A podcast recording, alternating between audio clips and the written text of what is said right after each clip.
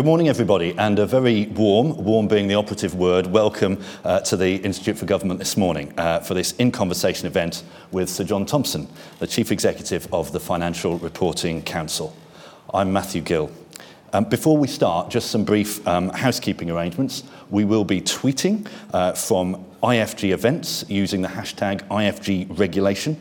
Please do follow and tweet along. And if you're watching online, please send in your questions as early as you like. If you give your name and where you're viewing from, it's always great to see. And you can post your questions on the panel to the right of your screen. For those in the room, there'll be a microphone roving during the Q&A portion of this event. And do please try and keep questions on the subject of financial reporting and regulation, which is what John's here to talk to us about. As Chief Executive of the Financial Reporting Council, Sir Jon Thompson has led the regulation of UK audit and actuarial work, corporate reporting and corporate governance through a period of significant change. He's previously been CEO of HMRC and Permanent Secretary of the Ministry of Defence. And before that, John had a long financial career in several government departments. He's now been appointed the chair of High Speed Two, delivering the biggest infrastructure project in Europe. So John is very closely acquainted with finance, regulation and leading change in our key institutions. So before we begin our conversation, please welcome him to say a few words both about the role of the FRC and his experience of being a regulator. John. Well, thanks very much for that introduction. I had no idea what you were going to say, and it's really nice to be back here at the IFG. I think the last time I came here was to talk about the operational delivery profession and how critical it was for the delivery of public services. Thanks for the kind invitation to come and reflect on almost 4 years as Chief Exec of the FRC. I'm planning to talk about 5 connected things. First of all, how does light touch regulation work when the system that you're regulating undoubtedly will have some failure at some point? It might be a bit odd to talk about failure, but I think it's important that we recognise it. Secondly, what are the levers you've got over and above legislation to make a difference? How can you use the ecosystem around you to drive change? And then how much regulation is enough? A kind of rather interesting question, I think. Sorry to be slightly dull about it. You know, how much is enough? And I'll explain why I'm interested in that. And then how have I managed to turn around an organisation that was described as a ramshackle house by Sir John Kingman, formerly of the Treasury, now the Chairman of Legal and General? Then we can turn to some questions. As was said, just in case you don't know anything about the Financial Reporting Council, we're one of the UK's corporate regulators. We regulate listed companies, how they govern themselves, how they report to their stakeholders, how they do their annual reports, all that kind of thing. And we are the keepers of the UK Corporate Governance Code. We also regulate investors in terms of how they engage with corporate life and use their influence as the owners of the company. And we regulate a range of professions, auditors, accountants, actuaries, and the professional firms that they work for and the institutions that they train for. So we regulate the ICAEW, ACCA, CIPFA, and so on, but we also regulate the Big Four and all of those institutions too. It's a remit that's continued to grow over quite a long time.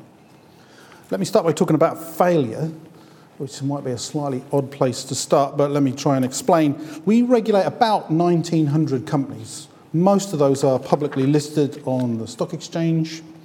And at any point, the vast majority of these companies actually are performing well, they're acting responsibly, and they're being transparent. That's our view. You can see our annual reports on corporate governance and corporate reporting, and it says that. But they won't all be doing that. Even if the vast majority are performing well, and behaving well, there will always be a small minority who are struggling, they don't want to be accountable, their business model is failing, they're not interested in transparency. Those are sort of some of the common themes. And in extremis, some of these companies will, of course, fail completely. See Carillion, Thomas Cook, Patisserie Valerie, I could go on, yeah. What happens when a major company fails? Well, there are cries of, what were they doing? Where were the auditors? Why didn't the regulators spot this and deal with it? Parliamentarians and the media, rightly, both react to failure in broadly the same terms, right? How is this allowed to happen? Who's responsible? How do we prevent this from happening again? Perfectly normal reaction, not unreasonable in any case, especially in Carillion's case, for example. But equally, ministers, and you'll hear this quite a lot, are quite drawn to what they call light touch regulation. Now, that sounds fine. Now, I assume what light touch regulation is it's a risk-based, proportionate regulatory system, one where the regulator has the ability to differentiate their intervention in the system on the basis of information intelligence and so on. But when failure occurs, ministers and parliamentarians often reach for a very blunt instrument, which is legislative change. They want to raise standards for all of the entities in the system and to protect people and companies and stakeholders and so on. I understand that, right? But raising standards for all doesn't solve the problem of the exceptions, right? Responsible companies will comply because they're responsible. And sometimes that involves them spending money and so on and so forth, right? But the companies that need to change are much less likely to actually change. So what, in my opinion, is needed is not change the entire system, but to deal with the exceptions to that system. But that means that you have to design a regulatory system around giving regulators the power to deal with that exceptions. Now, this is where the problem comes. A more invasive, highly targeted intervention by a regulator can achieve significantly more than changing the entire system, in my opinion, right? Such a system would be light touch for the vast majority of the entities in the regulated system, but the very specific and targeted intervention on the exceptions would not feel like light touch, right? That means giving powers to regulators to intervene more, possibly much more, with the exceptions, and to act responsibly when doing so. And of course, there's a quite interesting question there about who's really making the decision about intervening. Is it ministers or is it the regulator? But I would urge civil servants who are trying to design a regulatory system to think very carefully about the choice between raising standards for all or having a more powerful regulator with invasive powers. Which takes me to the second question, what levers do you have to affect change? Now, let's be really clear, regulators have significant power. They have power granted to them by Parliament, and statutory backing is an incredibly useful tool. You can essentially tell those who are regulated to do something. In our case, the government has yet to pass some primary legislation that would change the very nature of the FRC to create the new corporate regulator recommended to it twice now by independent reviews, but I'm sure that they will get on with it at some point when parliamentary time allows. But I want to observe something else about being a regulator. It isn't all about the power you have and telling people, companies, regulated entities, what they have to do. There are a lot more levers that are available to you as a regulator, and I'm going to talk briefly about three.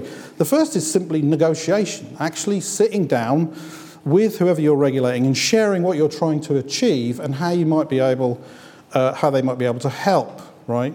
So if you take an example for us, we've been trying to deliver higher audit quality with the big four audit firms.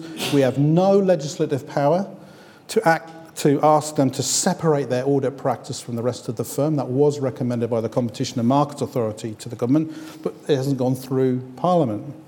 So what we've done is sit back down by negotiation, actually, and move to all of the big four, putting their audit practice at arm's length from the rest of the firm, not legally separated at all, and we did that through effective negotiation. Actually, we had a shared goal of higher quality, and using a principle-based framework, they've all changed. I think they all now recognise that it's made a difference to helping them to improve audit quality, which is the key regulatory goal. Secondly, how could you promote and support best practice? In our field, there are many, many examples of best practice, and we have deliberately increased the number and range of products that we publish best practice guides on, but we're not the only organisation that would observe about corporate life. We're not the only organisation that's writing best practice on corporate governance or risk management or reporting on your carbon footprint or whatever people are interested in. So, and this is very simple, why would you not simply promote the best practice guides of other organisations, right? And we've done that on a number of occasions in the last 3 years. We don't have to invent the wheel here. We can support other people who've done all the work. And thirdly, and possibly most controversially, I want to advance to you that the use of media and public information is an unbelievably powerful tool to bring about change. Our experience is that most companies want to be seen to be responsible. They definitely don't want to be quoted by the regulator as being poor performing or non-compliant. I can tell you that. the reputation of any organisation or individual is generally very important to them. And if you begin to say, oh, hang on a minute, I don't think you're really performing and I'm going to say that in public, you know, it generally gets quite an interesting reaction. The power of information you publish, how you use the media to lever change should never be underestimated. So thirdly, what about this kind of wider system around you? It struck me at HMRC that tax generally results from some economic activity or event, doesn't it? You hire somebody to work for you, you buy a house, you sell a house, or whatever, and in that event, some tax arises. Now, once we realised that at HMRC, you can see that there's a much bigger picture of what's happening around you and how does the tax system sort of plug into that. Same goes for the FRC. Investors are interested in well-run, profitable companies, and through their power as shareholders, they can drive higher standards in the companies. They can drive more responsibility, be more transparent, higher standards of corporate governance, conduct, and so on.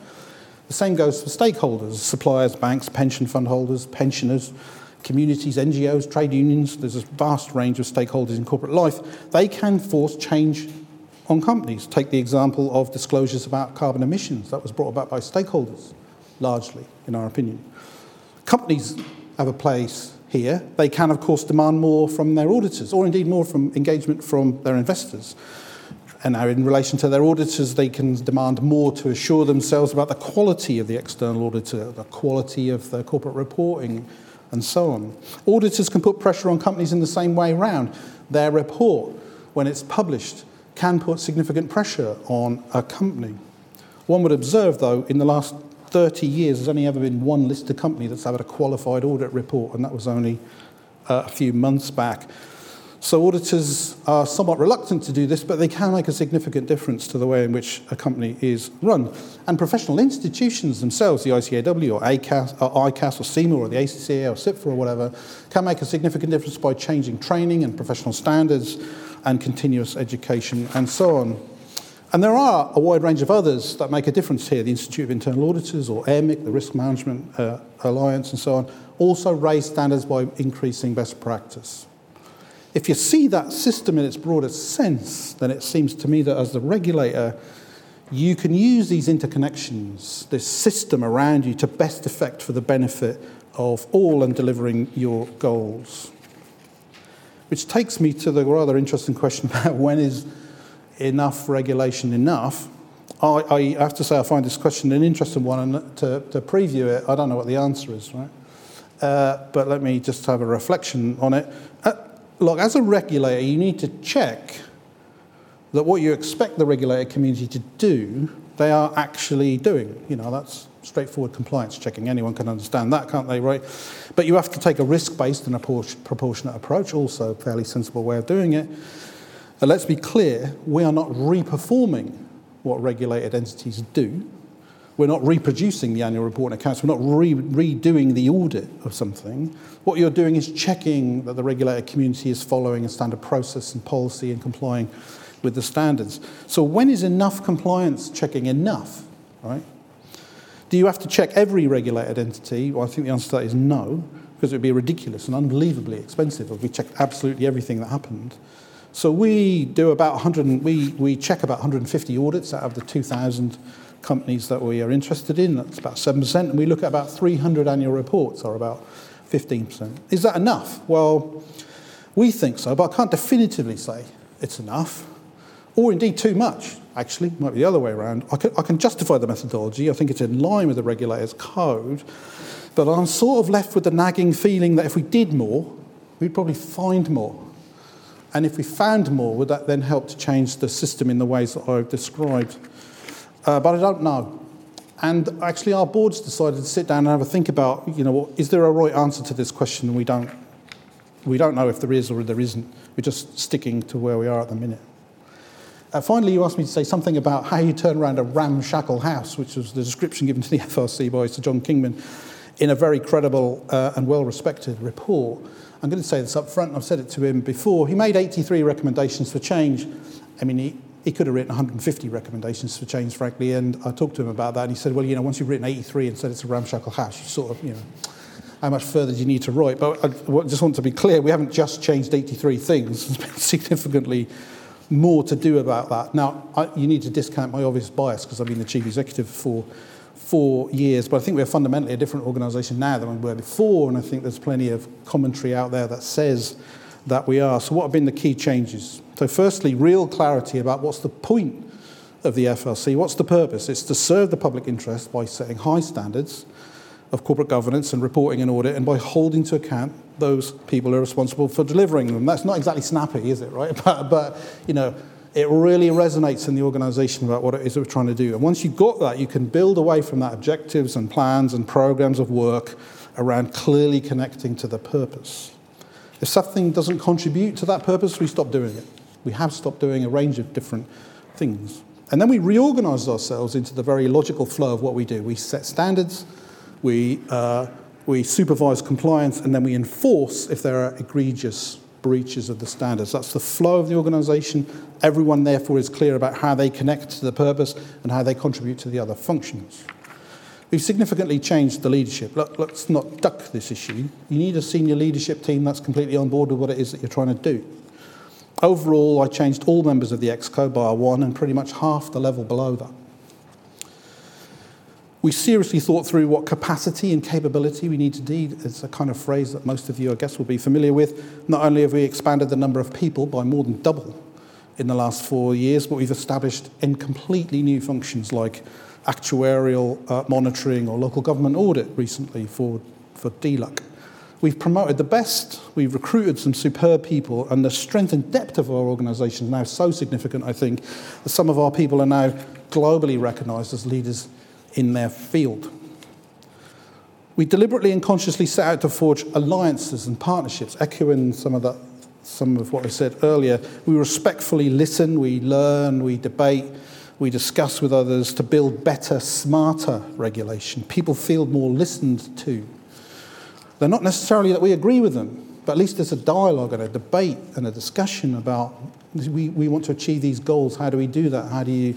How's it got an impact on you? And some have the opportunity to contribute, sometimes significantly. I can certainly think of some standards that we've developed where we've co-created them with the regulated community. And look, lastly, but by no means least, but I left it to the end, we think and consciously act in the wider public interest. It's not just about the perspective of shareholders in corporate life. It's just as much about what the stakeholders think about corporate life. So I think overall we're fundamentally different from the organisation Sir John Kingman reviewed way back in 2018.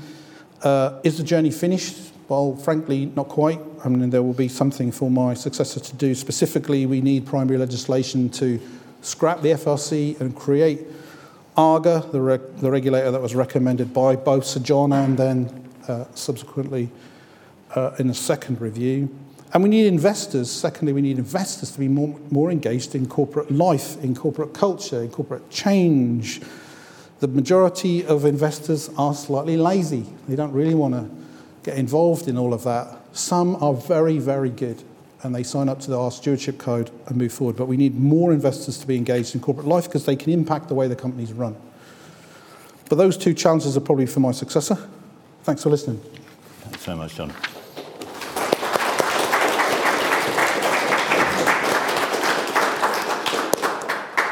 Thanks, John, for that really wide-ranging and interesting introduction for us. I wanted to start by just discussing some of the comments you made sort of in the first half of that, really, about the way in which you want to approach regulation.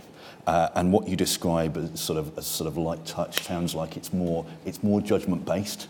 It's more reliant on the regulator deciding when to intervene publicly or privately with firms.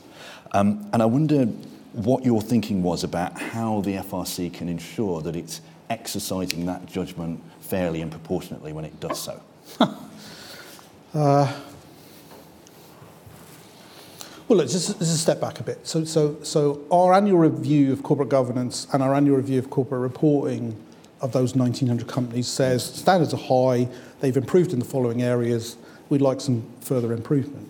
And you can broadly apply that judgment to about 95% of the companies that you're regulating. You can't apply it to all of them for the reasons that I said, because this is a system which will fail, and there are entities in it which will fail. So how do you sort of decide where you're going to intervene, how you're going to do it. So what's absolutely critical, and Kingman commented on this, was the intelligence that you've got, the information that you've got in order to drive along a risk-based system. So we changed our audit quality reviews in 2021, I think it was. So we were doing random sampling of audits. Yeah.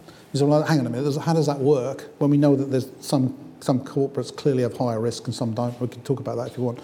So it's fundamentally about the information and the intelligence you've got and how you use that to drive risk-based intervention. Now, what that can mean is that you're reviewing one entity every single year because you think it's the highest possible risk, but some entities never get reviewed. And we think that that's the right judgment, but it relies fundamentally on the quality of the information. So one of the functions we've had to significantly alter is the economic statistics and research department, to put it on a different plane to then drive the rest of the system in terms of the compliance work that you have to do.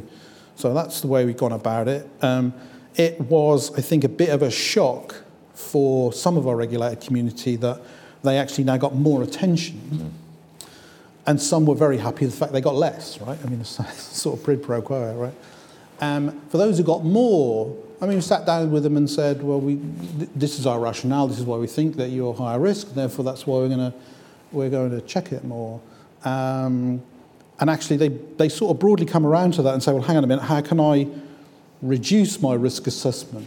Now, that's a really good question, because we can say, well, if you could change A, B, and C, or D, E, and F, actually, we'd feel like you were less of a risk. So you could also use the information to help them to develop and improve, because they don't really want regulators, in my experience, they don't really want the regulators on your doorstep. So you can use it in multiple different ways, but what's been fundamental has been a really significant investment in economics, statistics, analysis and research.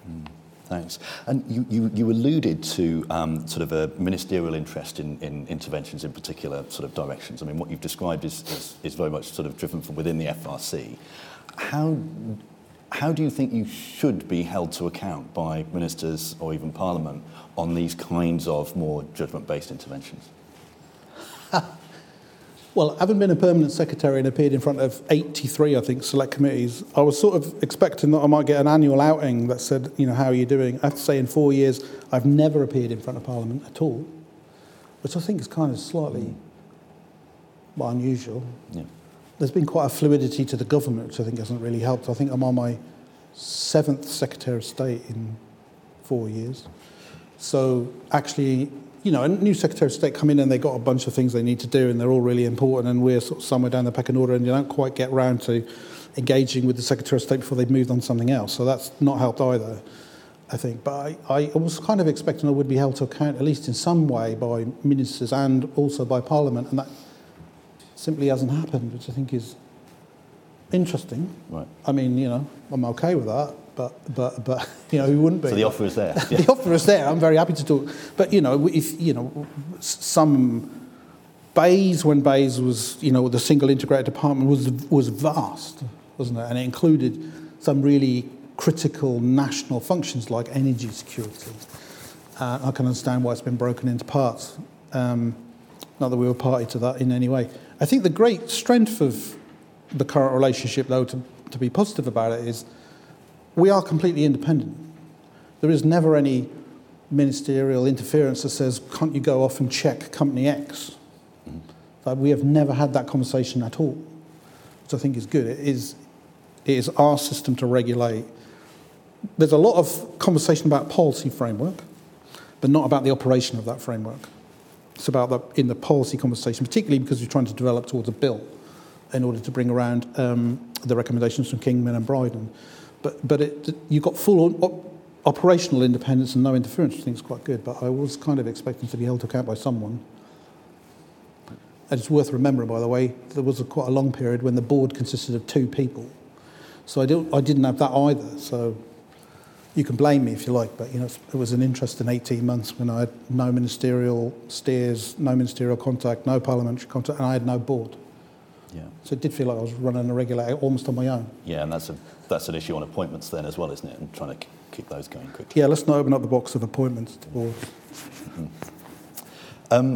So look, you've described you've done a lot in the time you've been at the FRC, but one of the questions that's come up online as well is, why is it taking so long for the ARGA to be set up, and what's happening now? We know there's been delays to legislation, so I wonder if maybe you could, for those who aren't familiar, just sort of answer that question of where things stand. Okay. But also, maybe it's worth reflecting on whether you've done so much that government isn't obliged to make this a priority anymore. Have you done enough that it can muddle along now? Well, there's an interesting dilemma. You mean if I'd have sat for 4 years not done anything, would it have nudged our legislation further up? That's just not me at all, though, is it? Well, this is wind back. So there were 83 recommendations in Kingman. There were another 60-something in Bryden, and then there were a few from the Competition and Markets Authority. I think 167 altogether or something like that. The vast majority of those, the FRC could progress. So you're left with a remainder where you do need some primary legislation in order to give ARGA, the proposed subsequent regulator, the powers to intervene in some of the areas that I've talked about. So one of the things about the FRC, it's one of these great British compromises, right? Is you don't really have any primary legislation here. You can sort of work out exactly how this thing works broadly between you and the regulator community. And, as long as everyone's kind of okay, then that's the way it is. But that doesn't ever give you the power to say, I need you to change, and here I'm telling you to do it, which is, how several other regulators do work, because they've got that statutory backing. So there are some areas where we do need those powers in order to be able to take some of the entities that we regulate and say to them, we're not going to be able to do this by negotiation. We can't do it in the Great British Compromise way that we're going to do it. You don't really want to go along with it. You're sort of immune to media on this thing, so I need the power to tell you to do it. Mm. Now, I want to re-emphasise, those are the exceptions, right? It's not the rule, the systemic rule, those are the exceptions. So you need the power to do that. You've got to at some point, somebody's going to have to put this body on a statutory footing to fund it and be clear about what its powers are. So there's a sort of remainder that's necessary. And in that remainder are some controversial powers. The top one, I think, the most controversial power that was proposed was, at the minute, as a regulator, let's use a specific example to bring it to life for you. So Carillion collapses. We do a review. We think, well, okay, there are some findings about Carillion and there are some findings about KPMG, the auditors. We cannot take any action against the directors of that company unless they are qualified accountants, which is relatively easy to dodge, because if I turn up and say, I'm going to take some regulatory action against you, you could say, fine, I resign as a member of, I'm not a qualified accountant anymore, you can't take any regulatory action, right? So what was proposed was that we should be allowed the power to decide whether all of the directors of the company had performed their duties, which are well set out in the Companies Act at the minute. But we can't currently do that. And so it might be the chairman of the audit committee actually didn't carry out the functions that were expected in the Companies Act. We cannot do anything about that. We have to rely on other regulators to do something about that. And that is quite a controversial power. And some, in the response to the government's consultation, some people are like, wow, you mean you're going to take action? You're going to basically, some of the allegations were, you're going to professionalise non-executive directors, and they'll all have to be accountants. That's just nonsense, right? I mean, that's not what we're suggesting. We're simply suggesting that those who are accountable for corporate collapse, there should be a method by which they can be held to account by the regulator, whether they're qualified accountants or not, right? Yeah. Doesn't matter. That is, I think, probably the most controversial power, and we can't do that by negotiation, because our regulatory processes, our enforcement, can result in significant personal fines, hundreds of thousands of pounds. You're thrown out of the relevant professional institute, the company itself is fined, and so you can't do that by negotiation. Would you like to be involved in the system? And if you're guilty, then obviously the answer is going to be no. So we do need to do it. Where are we? It's for some time it's been when parliamentary time allows, and parliamentary time is not allowed. And I think it's basically the answer you will get, because the government is very busy on a range of other things which it thinks is of higher priority. I can respect that. That's for ministers to decide. All I can do is advocate for the change. we've been very clear. We want the change, then it's for ministers at a different level to work out whether this is important enough to make the cut. We await the King's speech. It sounds a bit odd, doesn't it?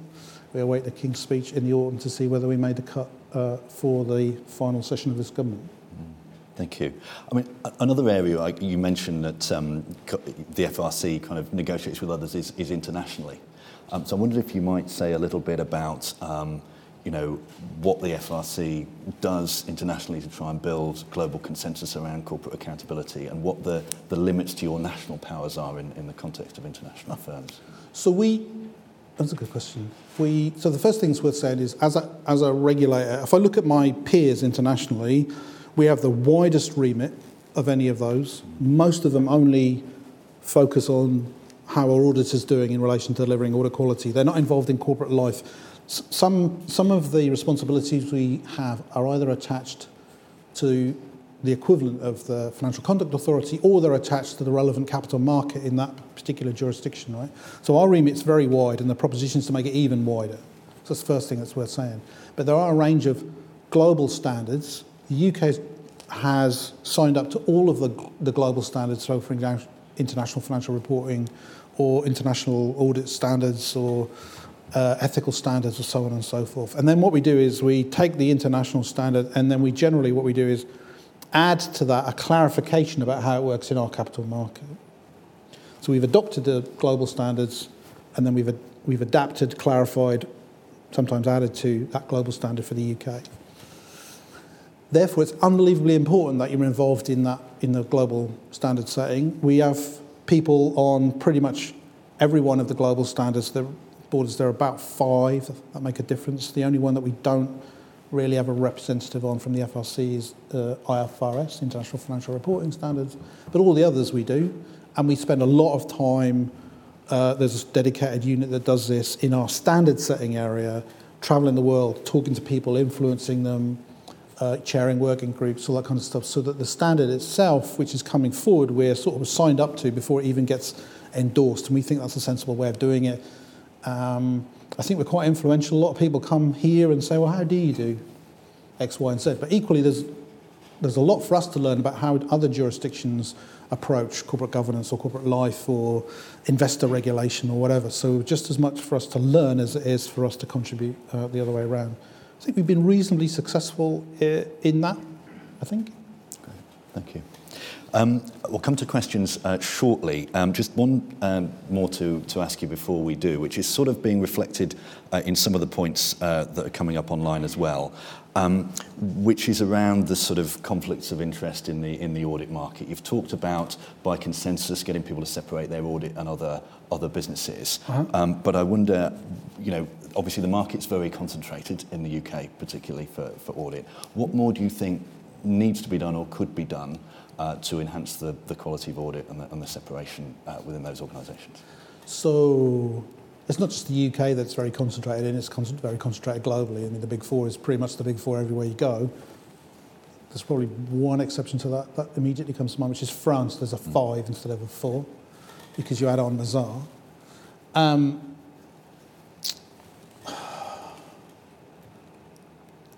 Well, just a step back. There are two reasons why audits generally fail an audit quality review. They're either, first of all, process errors. So the standard methodology that a firm uses hasn't been adopted on this audit. I mean, that's pretty straightforward for them to be able to sort out, we think. Or secondly, and more controversially, is judgments.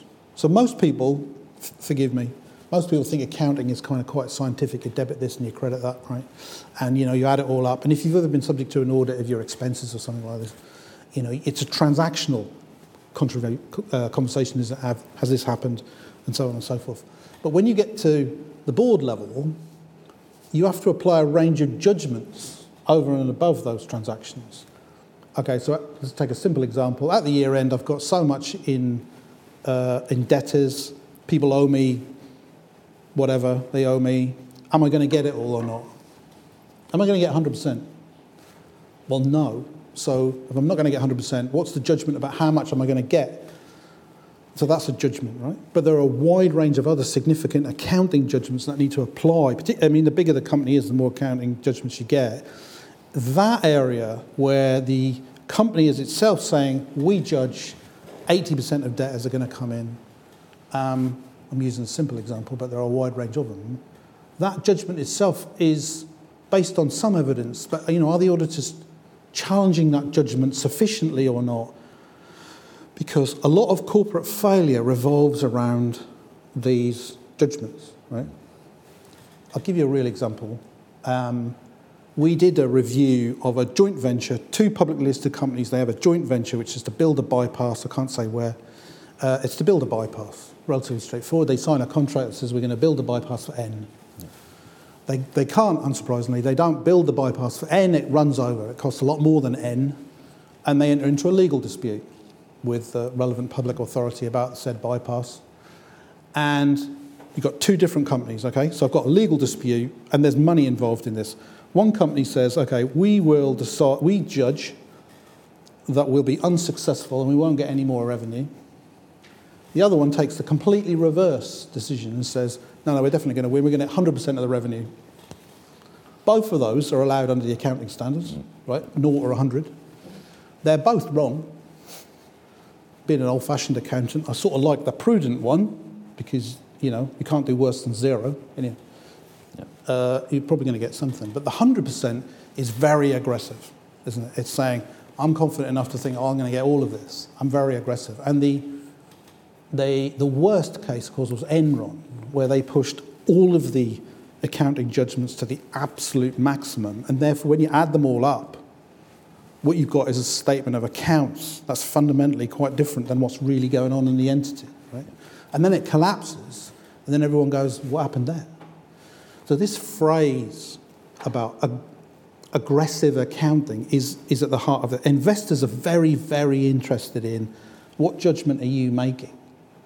Because I'm investing in your company. How transparent is that? And have the auditors challenged you about that judgment? It's a very, very interesting area. Sorry to be all accountant about it, but it is and that's the area where auditors generally fail. We think the compliance area is much more straightforward to work out. This judgment is, you know, it's tough for them, and it's and how do you evidence the fact and all that kind of stuff. So could they do more in that area? Yes, they probably could in terms of training and development and review and all that kind of stuff. I think, to be fair to all the four, they all have invested in an audit quality improvement plan. They're all getting on with it. Our annual results will come out in a couple of weeks. That will, not like I can preempt what the numbers are, but that will show for the fourth year in a row an increase in the audit quality. They're all on the right track. I think they're all doing the right things. They're investing in all the right things. I mean, but it's a long slog from here to 95% of audits being in compliance with the standards. Yeah.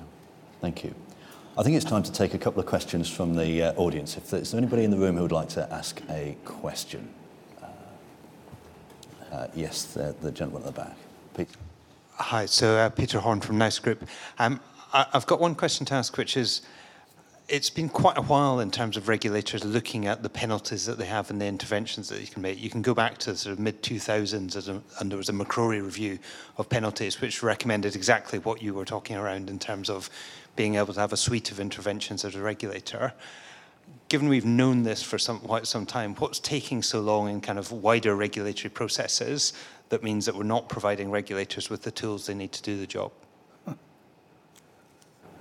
Well, for the powers, this is a good question, right? I mean, for the powers that we have now, not the powers we anticipate we would get as and when the government created ARGA, actually it's pretty much in our own gift to decide on what fines are appropriate for, you know, the auditors or the audit partner and so on.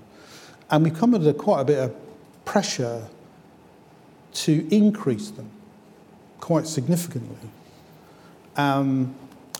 We have a scale of how do you work out what the fine is. And people generally don't react well to, I want to quote a specific, but I can't. Big four firm, multi-billion pound turnover, £5 million fine. Is that really going to make a difference to make them think about it? And Kingman wrestled with this question and Dumpton came up with an answer. There is a view that we ought to increase the fines to the point where you really would notice it if you really got a bad audit. Right? And we continue to debate it internally. I think we should review our fine scales and the impact of those soon. Now I've got a full board and they've been in for a year. These are the kinds of bigger questions they can get into. For powers to come, difficult to say, right? It's better not to engage in that. But in terms of the powers we got now, we could change it. And I think the board needs to contemplate that in its next development phase so that people really do notice it. I would say on the individual level, by the way, if an average partner of a Big Four probably earns, I don't know, 700 grand. So if I fine you 700 grand, you're definitely going to feel it on an individual level. It's the corporate level fines that where the question is it really enough to make people think about, I don't really want to cross the regulator again and do a really bad audit. Some interest at this, but your question's a good one. It's not finished is the answer. And we ought to do a review. Of course, I've sat in rooms like this where people go, oh, they're way too big, these fines. And you go, not sure I agree with that. You know, I did an event recently in the city where people go, oh, you know, you fined us 25 million quid and we only got X, Y, or Z wrong. And I go, yeah, but the whole thing collapsed and the shareholders lost 1.8 billion pounds. There's a strong view out there that you're not being fined enough. And they go, oh, you know, poor old me. You know, that's so much. Look, I mean, I've got a fairly controversial view, which I'll get out because I've nearly finished this job. So nobody can hold me to account for this. I think if you want to earn 700 grand a year, you ought to do a good job, right? You really, I mean, you need to get some sense about the average person in this country earns 28 grand and you earn 700 grand. You are happy to do this job. You're being held to account for it. What's wrong with that, right? But I can tell you, I've sat in front of audit partners and go, oh, it's really terrible, whatever. The worst case of which is, and this is on the public record, so I'll say it is, of course, the audit partner of Carillion famously saying that, well, it wasn't his fault because he wasn't there because he was picking up his Porsche, right? That was his defence in a tribunal. And most of us go, what?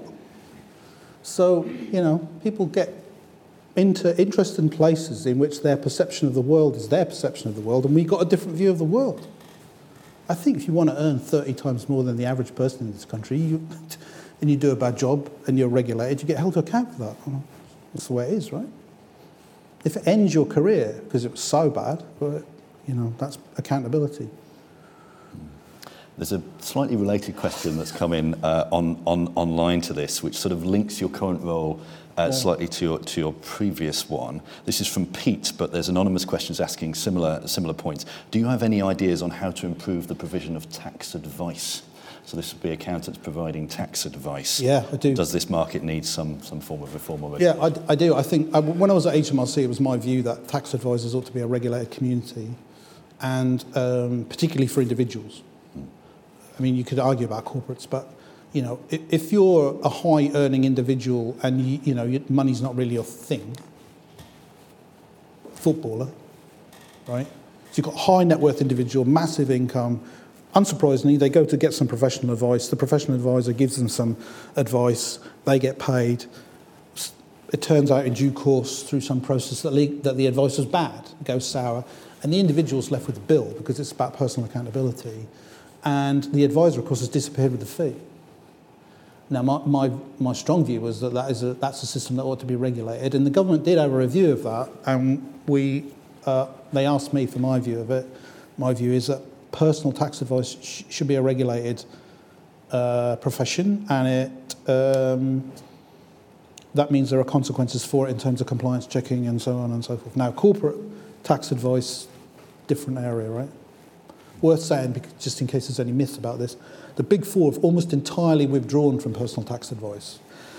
So if you went back 10 years there would be schemes that they would sell you to, you know, are you paying 45% tax? Would you like to pay 22%? Why don't you sign up for this scheme, right? And it's too good to be true. But, you know, so they've kind of withdrawn from that market because it's controversial, but I think it should be regulated, and it's for the government to decide what it wants to do. I think it's decided, I might get this wrong, not to regulate this community, but to increase the way in which they register people and so on and so forth. But I do think it should be a regulated community, yeah. Right, thank you. Another question that's come in from Anonymous is about technological change and regulators responding to technical change and keeping pace with that. Yeah.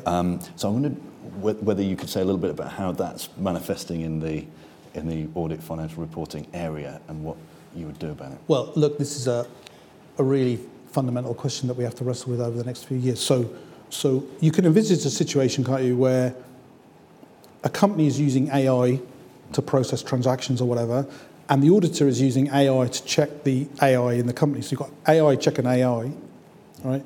And then we're the regulator. How do we understand how that works is something that we have discussed with the four, all of whom have multi-billion-pound investment schemes in terms of technology because they think there's a high level of automation to an audit. You know, that transactional part of the audit can be highly automated, and most of them have already taken really big strides down that route, and they think they can further automate the audit process. So they're left with the big judgment questions, those we talked about a minute ago. Do I worry about our capacity to compliance check AI, checking AI? Yeah, I do. I don't know what the answer is the truth. Yeah. But we have begun conversations with the audit firms about where are you really going with technology and how will we get assurance that your deployment of new technology is meeting the standards that are necessary?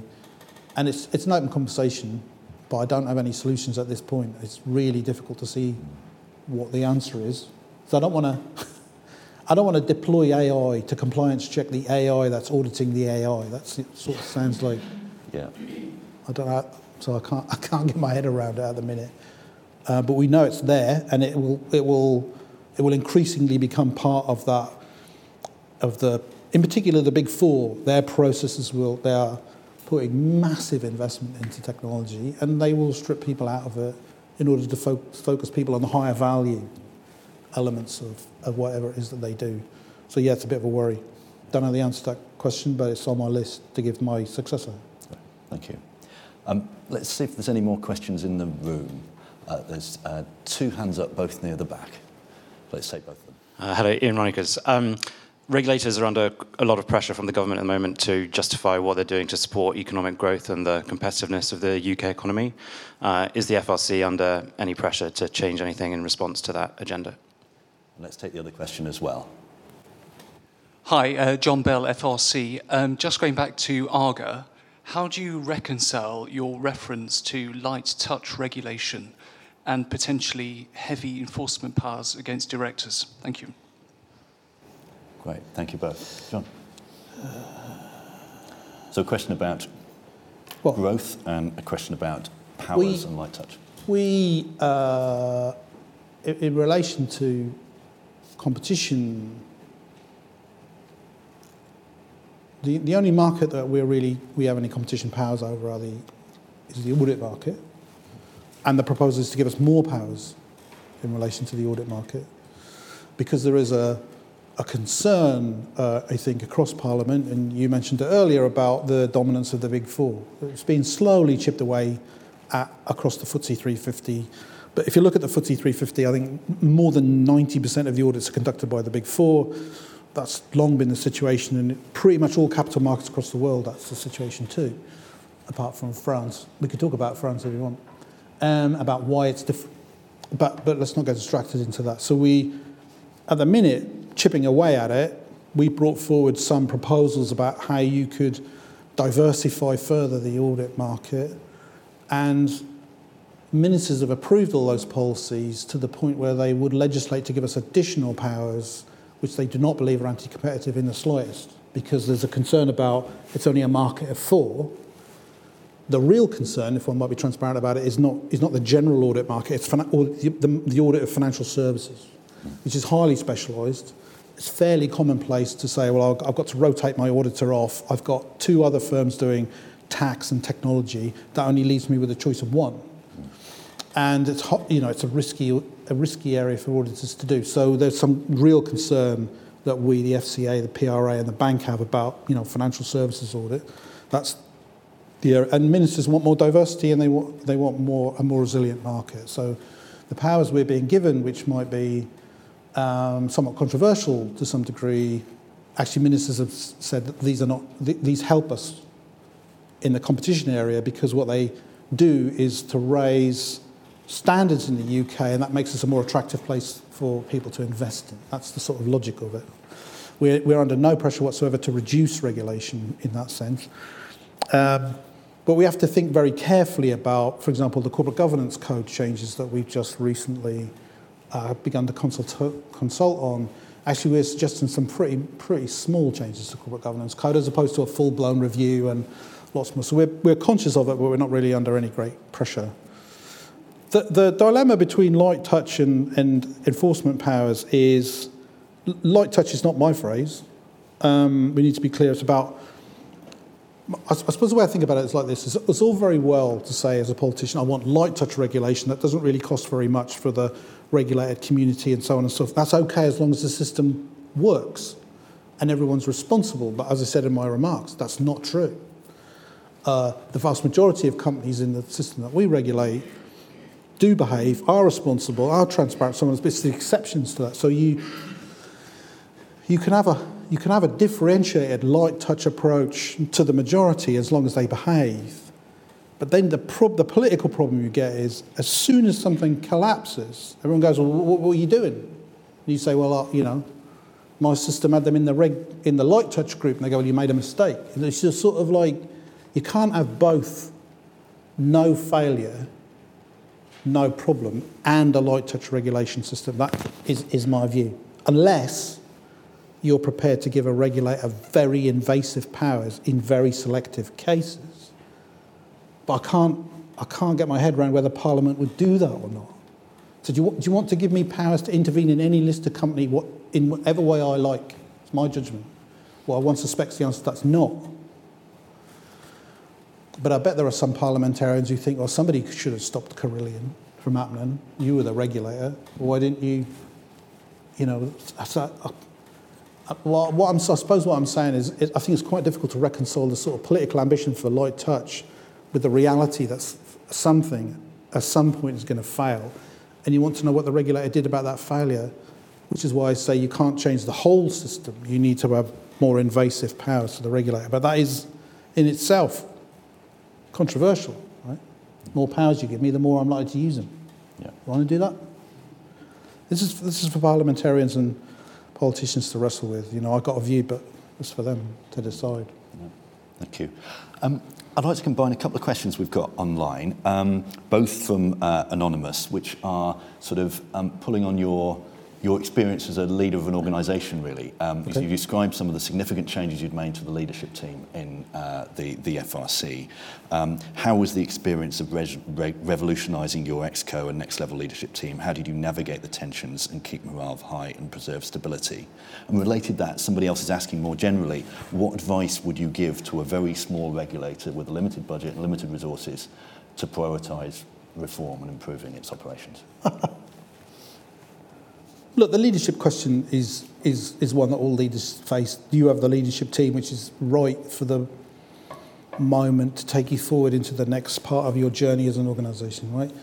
And what seemed to me when I turned up was, the executive committee as it existed at that point had been the executive committee which had led to Kingman. It's quite, I think, so I gave people 6 months to see what they were really like. It didn't seem to me that the people who led the organisation to the place of Kingman would be the people who could take Kingman and turn it round into a different organisation. And so we had some straightforward conversations about how we would, have a dignified exit for those people, because they weren't the people who would turn the organisation around. And you have to be upfront and polite and respectful and so on and so forth, but you can't duck the question of whether you've got the right leadership team for the journey ahead of you, right? And the thing about the wider leadership group, I always run something along the lines of a senior leadership team. So it's definitely the first level of the executive committee, most of the second level, if not, and then you add on a few other people to that, maybe network leaders and so on. And what you're trying to do is build a leadership coalition that's all pretty much in the same place about where are we trying to head. You know, HMRC had a top 100, the FRC has a sort of top 40, and we sit and talk about where are we going, what are we doing, what are the challenges, you know. You get people to come and showcase what they're doing and how they're stepping forward. People learn from that. It builds an incredibly strong network around a leadership team about, you know, we're all roughly in the same place and heading in the right direction. But you have to, once you've bitten the bullet about the executive committee, then you have to say, okay, are the next layer down also the people who are going to take us on the journey? And so we've promoted some of our best up to the executive committee and indeed into the next level down. And we've also hired some people from the outside that we think would fit the journey of the front. You've got to do that when you're given the sort of challenges that I was given by Kingman and the Secretary of State. You know, fundamentally transform this. You can't fundamentally transform it with the same team, is the reality, right? What's the second question? It was more general. If you had a very small regulator... Look, where would it's difficult for me to answer that question because I have the complete luxury of almost unlimited funding because we're funded by a levy. And so we're not civil servants, we're not in that regime, I'm not funded by the government, and so we have had some fairly aggressive increases in the levy in order to give us the capacity and capability necessary to do it. So I think when we started, we were 190 people when I started, and as I'm leaving we're about 450. And the plan, if the government passes the legislation, ARGA will need to have about 600. In order to do all the things that ministers want, and that's just the reality of it now. I think if we had been in the civil service system or we'd been publicly funded, I think the journey would have been slower and there would have been more questions and all that kind of thing. But so I can't answer the question because I'm in the luxurious position of saying, well, I need some more money and I've got to be careful about what the increase is on the levy payers, but nevertheless, I need the resources. Sorry. Thank you. We're almost at the end of time, so I just wanted to conclude by giving you the opportunity to, I guess, of all the many things you've described that you've done, tell us what you think was the biggest achievement of your time in the FRC, and also what advice you have for your successor. What do they need to focus on going forward? I'm not sure I'd pick out one moment. I think let's be upfront about it. Kingman was generous. His report could have been significantly worse, really. But as I said, once you've written 85 pages and you've got 83 recommendations, you sort of, and you're saying it's a ramshackle house, you are sort of saying it's broken. So turning that around into where we are now, I think, you know, in general, we're a credible regulator, we have a good reputation, you know, we have great networks, we have good alliances, we've got a great team. That journey, I think, is really good, and my successor has to continue that journey a bit further forward. There are still some unresolved issues. And then there's the question about legislation. So we definitely need to get legislation to create ARGA, the regulator. We need investors to be more involved in corporate life. It's the kind of one regret, in a way, was we have shifted the dial a little bit about investors getting involved in corporate life and putting pressure on companies to raise standards and be more transparent and so on. But we haven't really cracked that area. So for me, those are probably the two key challenges for my successor. It's been great fun. It's probably this has been my last executive job, and for, I don't know, the last seven or so, it's been, here's a problem, the Ministry of Defence budget doesn't add up, can you sort that out, you know, can you transform the MOD, can you digitise the tax system, all that. It's been a great journey, I've really enjoyed it, but as you said, I'm going off to chair HS2, which might be interesting. Indeed. Unfortunately, we're out of time. We've got to leave it there. This has been fascinating, John. Thanks so much for coming in, and I hope that everybody in the audience and online has enjoyed this conversation as much as I have. My apologies to those with questions I didn't manage to get to you, but for those in the room, do feel free to continue the conversation. There'll be refreshments on the landing afterwards.